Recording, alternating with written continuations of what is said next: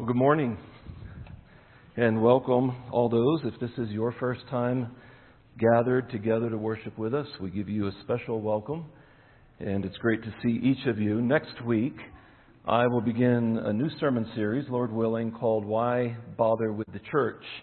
And on the front end of that, I plan to give the church family, as part of the intro to the sermon, an update on the sabbatical the church uh, just granted to my wife and I of eight weeks.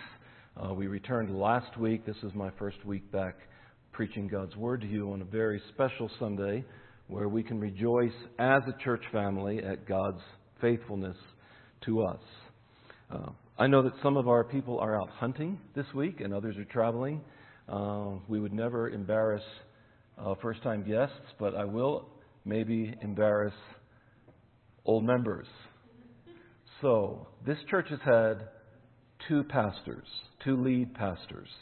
Uh, Pastor Jeff Musgrave, who served since the founding of the church, and then in August 2010, this church voted on me to serve as their next lead pastor. So we have been here. I've been preaching since uh, the first Sunday in November 2010. If you were here before me, I don't know how else to divide this simply, uh, and this will include Sean and Shannon as well. If you were here before I was the lead pastor, can you just raise your hand and keep it up? Okay, that is quite a bit. And I just want to, um, not to embarrass you, thank you for your faithfulness along this pathway and journey. How many of you have been here since, and this, the, the, hands are going to get thinner, uh, so that was 2010. How many of you have been here uh, before 2000? Before 2000. Boy, the, the, the ranks were diminished on that one. Good. Are you starting to see the age discrepancy now as well? How many of you were here in 1995? Basically the same group. the same group. Good. Rebecca, you know, that's right. I saw your dad in one of the pictures. And then how many of you were, were here when this building was first put up? Is it only April? Merv and Bernie? Cubics, maybe? Are they, they're not in here? He's back there. Are you raising your hand? I can see you silhouetted by the window. Okay, well done, and thank you uh, for your faithfulness uh, and your perseverance. And as, as Mike even mentioned it in his testimony, you have been through a lot of change. And we thank you for reflecting God's faithfulness to this church. And I'm also very thankful for those who have been here for less than a year. And I know on behalf of the other elders and the elder team and this church, we thank you for joining us. And you get to celebrate this day with us too. It means it may not feel as though it means as much to you, but it really does, especially as we get into the series, Why Bother with the Church? Because we are now postured and poised for really a whole new chapter of ministry that I am very excited about as we look forward. There are occasions in Scripture when God's people have been told to remember something, to remember God or remember God's works. That's the works that God has done. Uh, when you think about human memory, it's a fascinating thing, right? The way that the memory works, and maybe those of you who have been here you know, from 1995 and before, and the way the memory doesn't quite work sometimes, uh, it's intriguing to me. Even as I approach 53, the memory is not as sharp uh, uh, we might say, as, as it used to be. For example, do you actually remember something, the original event, or are you remembering an edited memory of that event? Are all true mem- memories really a memory of the original, or are you remembering your last memory of that memory that was probably borrowed from another memory? Have I lost you already? Researchers are documenting how the human mind can reinvent, distort, exaggerate, or even create a memory, especially when that memory has been something of trauma personally. Do you know what your earliest memory is? Can you remember? One of my children asked me in the last several months, uh, as she was doing some study and research, um, do you remember the last time you played with a childhood toy and it no longer interested you? It's kind of sad, isn't it? Like the last time you played with that yellow Tonka truck and you're like, hmm, it's really not interesting me. And you're starting to make that transition into uh, growing up and maturing. Many people link aging with memory loss. However, the memory loss people experience as they age is because they tend to exercise their brains less. Okay? Sleep is, a, is significant to memory, especially in the long term storage of memories. And I know this one your memory has the ability to associate a certain scent with a particular occurrence or event, especially childhood. Okay, so this is hopefully this won't sound strange to everybody. The smell of cow manure in rural America reminds me of my childhood. It's like, ah, that smells great, right? Now, don't view me through that lens from this point on, but because we, I grew up for the first 10 years of my life in Bedminster, Pennsylvania, they still only have one stop sign, and it's rural Pennsylvania where they raise dairy cattle. And that was the scent of my childhood. And so when I smell that, it's not like, oh, what's that? That's so disgusting. It's like, ah, oh, boyhood. You know, so memory can be triggered by scent. It's possible you can remember the good of the good old days but forget how difficult and bland those days really were. That's why it's so easy to talk about the good old days. Quote, not me, someone else, not only is my short term memory bad, but so is my short term memory. Right? Or I would write it down to help me remember, but there's a good chance I'll what? Right, I'll forget where I wrote it. Okay, when it comes to remembering God's goodness, God's faithfulness. Why do we set a service aside like this to, to remember the faithfulness of God? Is because when it comes to remembering His ways, and I fall into this category, when it comes to remembering His faithfulness, we can be especially forgetful. Or we could call it spiritual amnesia. For example, in Exodus chapter 14 and 16, you do not need to turn there. I, I, will have you turn to a psalm here in a few minutes. But in Exodus chapters 14 and 16, we see the Israelites delivered from slavery, right, through the signs and the wonders, through the last sign and wonder, which is the death of a firstborn, right? There's actually a feast, so they don't forget that. It's called the Passover, when the death angel passed over the doors that had the blood on the side posts and the top post, and there is an exodus, an exiting, going out, and they immediately confront a water hazard the Red Sea. No sooner do we turn the page after they cross through on dry ground and we see them grumbling, complaining about the menu in the wilderness. And as we read it, I mean, our humanity can take over and we actually get frustrated with them because when we observe other people's lives, it seems so clear, doesn't it? Look, look at what God just did. Can't He then provide anything He wants for you in the wilderness? Well, this is exactly why in Exodus 13:3 Moses said to the people, "Remember this day in which you came out from Egypt, out of the house of slavery, for by a strong hand the Lord brought you out from this place." Remember that. Why? Because you're going to be you're going to face difficulties. There's going to be times when you doubt. There's going to be times when you wonder if God is near or not.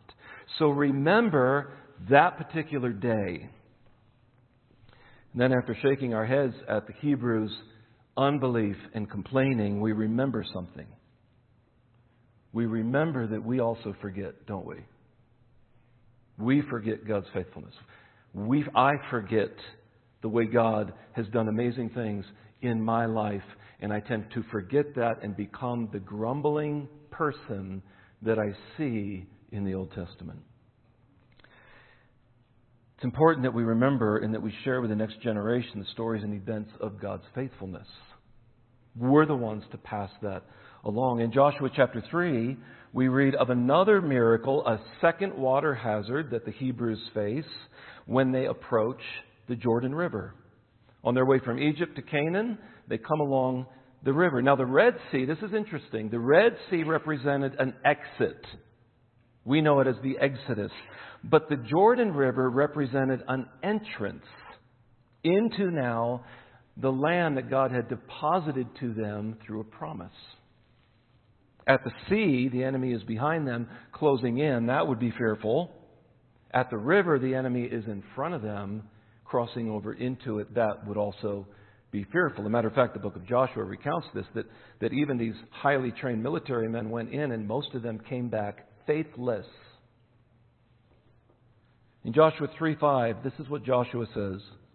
Joshua said to the people, Consecrate yourselves, for tomorrow the Lord will do wonders among you. And the wonder is that God caused the Jordan River to sort of heap up on one side, and they would pass through into the promised land on dry ground. Joshua chapter 4, listen to what Scripture says. When all the nation had finished passing over the Jordan, the Lord said to Joshua, Take twelve men from the people, from each tribe a man, and command them, saying, Take twelve stones from here, out of the midst of the Jordan, from the very place where the priest's feet stood firmly, and bring them over with you, and lay them down in the place where you lodge tonight. That's interesting. They take up a stone out of the middle of the river and they bring it up to their campsite, if you would, and it gets to have a sleepover, right? So there's your stone, spending the night in the campsite.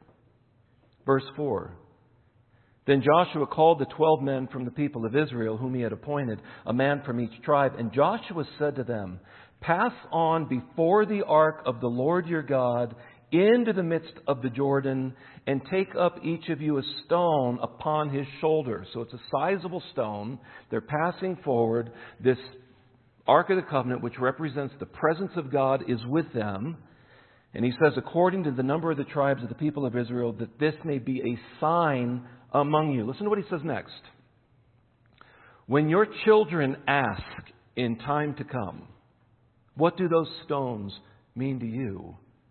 Then you shall tell them. And this is very instructive. You know what? You know what the parents are supposed to tell the children? You know what the tribal leaders are supposed to pass down to the next generation? It's nothing about Joshua and his good or poor leadership. It's nothing about his predecessor Moses and his better or poorer leadership. It's not about any tribal leader who was most effective or least effective. It says this Then you shall tell them that the waters of the Jordan were cut off before the ark of the covenant of the Lord when it, the ark of the Lord, the symbol of the presence of God, passed over the Jordan. The waters of the Jordan were cut off. So these stones shall be to the people of Israel a memorial forever. Do you know it is not a miracle that we paid off our mortgage? It's just not. It was our responsibility. And those of you who are newer entered into that responsibility that was initiated before you even came here. It's not a miracle. Just like you paying off your house mortgage is not a miracle. It's a matter of righteousness. It's a matter of meeting your obligations. But I do believe it's a memorial for us. It's a testament of God's faithfulness being seen to this local assembly through ordinary people. People that aren't here anymore with us, people that are here with us, and some people that are very new with us.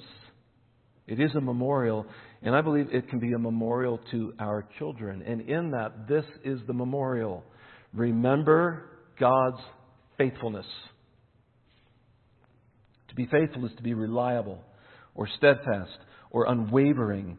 The Scripture speaks of faithfulness in four ways. First, as an attribute or a perfection of God, He is faithful. It also speaks of it as a positive characteristic of some people.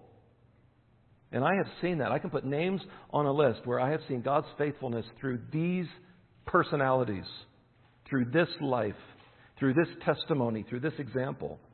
It also speaks of it as a characteristic that many people lack. And fourthly, it speaks of it as a fruit of the Holy Spirit dwelling within us.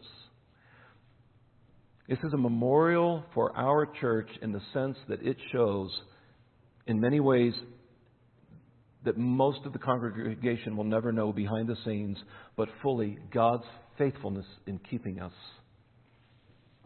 Our debt is a complex story, in part because it involves, you're not going to be surprised by this, people. Right? It's a complex, a lot of people. And with that, there is always a mix of faithfulness and unfaithfulness. It involves choices, a variety of good choices, and at times less than good choices. It involves stewardship, wise stewardship, and sometimes unwise stewardship. And it involves change. And those who have been here the longest know of all the change that we have gone through seasons of growth and plateauing, seasons of unity and disunity, seasons of abundance and extremity, seasons of joy and fear. And now a new season of opportunity and potential and excitement. And yet, above it all, the good, the bad, and the ugly, God's faithfulness has been seen and experienced. That's where our focus needs to be, and here's why. Our focus needs to be on God's faithfulness because Scripture says this in Numbers 23, verse 19 God is not man that he should lie, or a son of man that he should change his mind. Has he said, and will he not do it? Or has he spoken, and will he not fulfill it? In Proverbs 20, verse 6, it says this There's many a person who proclaims his own steadfast love, but a faithful person who can find? Paul asks this questions. Out of all people, the Jews, he asks this What if some were unfaithful? Does their faithlessness nullify the faithfulness of God? By no means. And he says this in Romans 3:10, same chapter, none is righteous, no not one. Romans 3:12, no one does good, not even one. In 2 Timothy 2:13, if we are faithless, he remains faithful, for he cannot deny himself. And that is why we focus on God's faithfulness.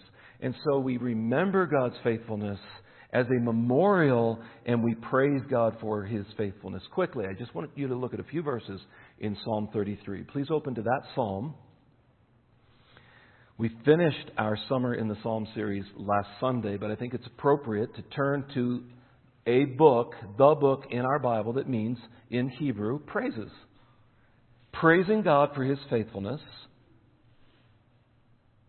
And in verse 33, it begins with three verses inviting us to praise God and ends with three verses expressing trust and confidence in God. It actually forms it into a prayer. Look at verse 1. Like permission to show emotion. Ready? That's what Psalm 33 does. Um, Shout for joy in the Lord, O you righteous. Right? The words uh, unity. Uh, the word unity has been brought up several times today. Now the word shout. I was watching the Penn State whiteout game yesterday. And when they when they sort of pan across the entire stadium and you see these little white what are they, little pom poms or t shirts and of course I'm born in eastern Pennsylvania, so I still follow Penn State. And everybody in unison shouting for what? For a football team, right? And to see that, and I thought of Psalm 33 when we in unity are supposed to gather together, not as our own little like silo church, you know, the most important thing in the world is what we're doing right here, or we interpret all eschatological events because we're American and we only see America in that, but we, we, we never look at Somalia or any other country. It's always about us, us, us, and the unity. It's supposed to honestly look like that, an evangelical outreach of a whiteout at Penn State cheering for a real champion. It doesn't mean we can't cheer for football. I'm just saying that's lesser. You have the lesser and the much greater that you don't even want to really compare them. But for sake of illustration, I mean, it makes the picture. Shout for joy in the Lord, O you righteous, verse 1. Praise is fitting, it befits the upright. Give thanks to the Lord with a lyre that's a small U shaped stringed instrument. Make melody to him with a harp of ten strings. Sing to him a new song. Play skillfully on the strings with loud shouts. That's what biblical praise looks like. Vocally, the first word, shout. The last word of verse 3, loud shouts.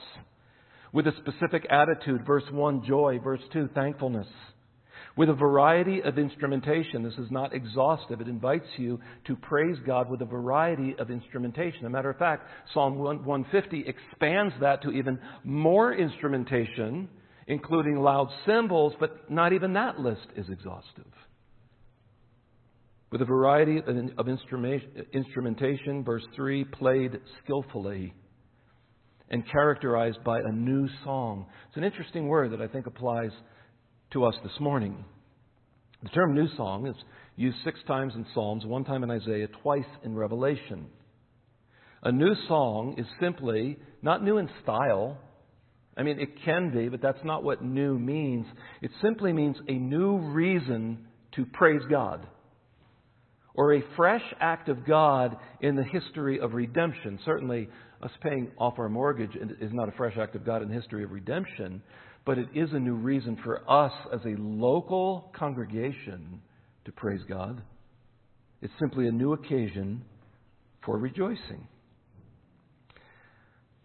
Today we celebrate paying off a debt. If I could tell from by the hands raised, paying off a debt most of us have been under, including myself, since we have been members of Highlands Baptist Church. It's a big deal.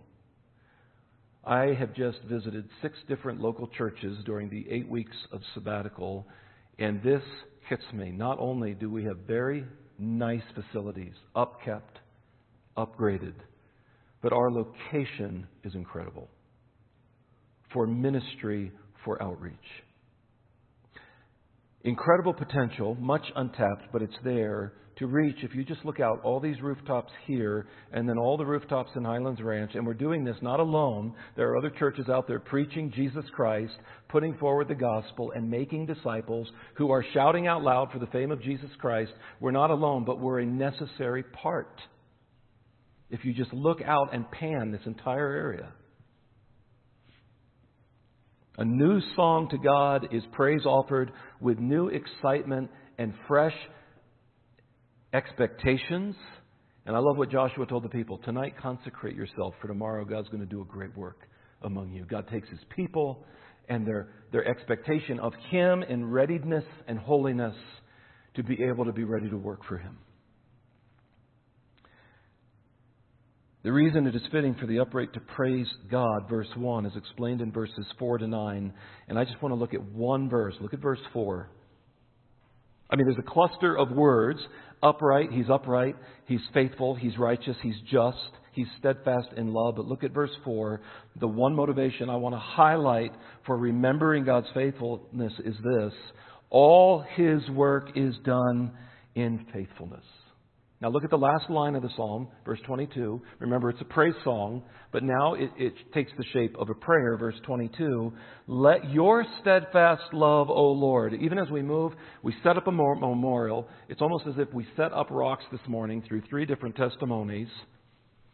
And now we pray this as we move into this next chapter. Let your steadfast love, O Lord, be upon us, even as we hope in you. Quickly, four practical ways to apply this. As we celebrate the paying off of our debt, think about some events. And, putting this down even this morning on the back patio, I need to do this for my own soul. When we lose hope, when we get discouraged, but a, but a fresh new opportunity to praise God as a local church, as this family of faith Write down some events that you can look back on as memorials marking a defining moment when God showed his power and care in your life. I had a Facebook memory jump up at me last week. It was about my oldest son. It was about a time when he bought his own calculator, and somebody came through, and a teacher found out uh, and ended up paying for his calculator for him. And it was, it was at the time uh, a very sweet, sweet time to see God's intervention in his life in a small way, in a way that he was praying. And I reshared that only to him. I took a screenshot of it, and he texted back and he said, I forgot all about that. That was an amazing thing. Like when your children ask, tell them of the works of God. Write down those times when He has intersected your life in such memorable ways and not only encourage your own heart, but share them with each other. As Psalm 72:12 says, "I will ponder all your work and meditate on your mighty deeds." Secondly, as we celebrate the paying off of our debt, thank God for His faithfulness. Even just a simple thank you, God. Thank you for the way you have blessed us, right? Even financially as a people, to be able to do this. Like David said, or Solomon said, who, who am I and what are my people that we have been really blessed like this to be able to offer so willingly these gifts back to you? Psalm 9, verse 1 says, I will give thanks to the Lord with my whole heart. I will recount, remember, run through my list all of your wonderful deeds. And do you know on top of that list ought to be the debt Christ already paid for you? That is not a forced parallel, with the exception that we could pay off the debt to the bank, but we could never pay off our debt, the wages of which is death, to God. And I think as, as we have the joy and the freedom of being untethered to that monthly payment that you have given towards, and almost the entirety of what Ambleside pays every month pushed towards debt acceleration, as we are freed from that, it is not, it is, it is not a false forced parallel to say, remember the freedom that you have in Jesus Christ because of the debt he forgave you. Colossians 2:13 to 14 says this. He forgave us all our sins, having canceled the charge of our legal indebtedness, which stood against us and condemned us. He has taken it away, nailing it to the cross.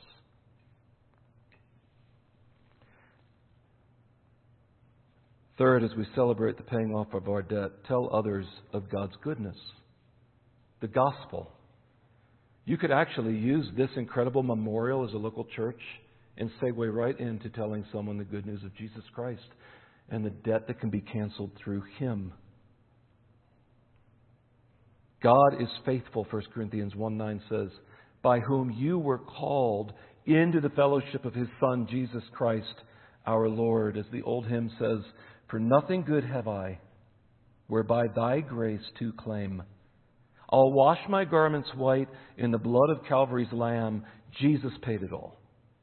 All to him I owe. Sin had left a crimson stain, but he washed it white as snow.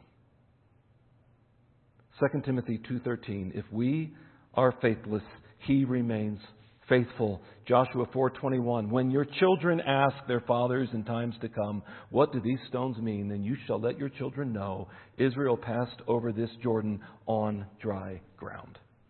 It is God who did it. Lamentations 3:22 to 23 tell of his faithfulness because the steadfast love of the Lord never ceases. His mercies never come to an end. They are new every morning. I needed his new mercies this morning. Personally, my heart needed to remind my I needed to preach a sermon to me before I could preach to you this morning. Because the steadfast of the Lord never ceases. His mercies never come to an end. They are new every morning. Great is your faithfulness. And that is good news to be shared. And finally, as we celebrate the paying off our debt, nurture an eternal perspective on life. It's interesting how Jesus trained his disciples. He came out after a long day of confronting the religious leaders and then telling several parables, and he's, he's probably weary and he's about to move towards Bethany. And as he comes out, Mark records this in Mark chapter 13, 1 to 2. And as he came out of the temple, one of his disciples said to him, Look, teacher, what wonderful stones and what wonderful buildings. By the way, there was a time when God used the tabernacle and the temple and the synagogue and even furniture pieces, the Ark of the Covenant. He has used those things and can bless those things. But the disciples pointed to him Jesus said to him, Do you see these great buildings? There will not be left here one stone upon another that will not be thrown down. In, in, in essence, Jesus was more interested in the heart of his people than the beauty of a place of worship. And that is instructive for us because what we have here is to be stewarded, but it's not to be hoarded. And as we, we have what we have here, we launch forward, hopefully. We tap into more of the potential that we sit on and actually see it realized for effective ministry in this community and in this city, from the neighborhood to the nations. A perspective that looks forward to, last passage this morning, Revelation chapter 7, verses 9 to 10. He said, John says this I looked, and behold, a great multitude that no one could number from every nation, from all tribes and peoples and languages, standing before the throne and before the Lamb, clothed in white robes with palm branches in their hands, and crying out with a loud voice Salvation belongs to our God, who sits on the throne, and to the Lamb. That's why we bother with the church. That's why this is a memorial. That's why this is such an exciting day for us.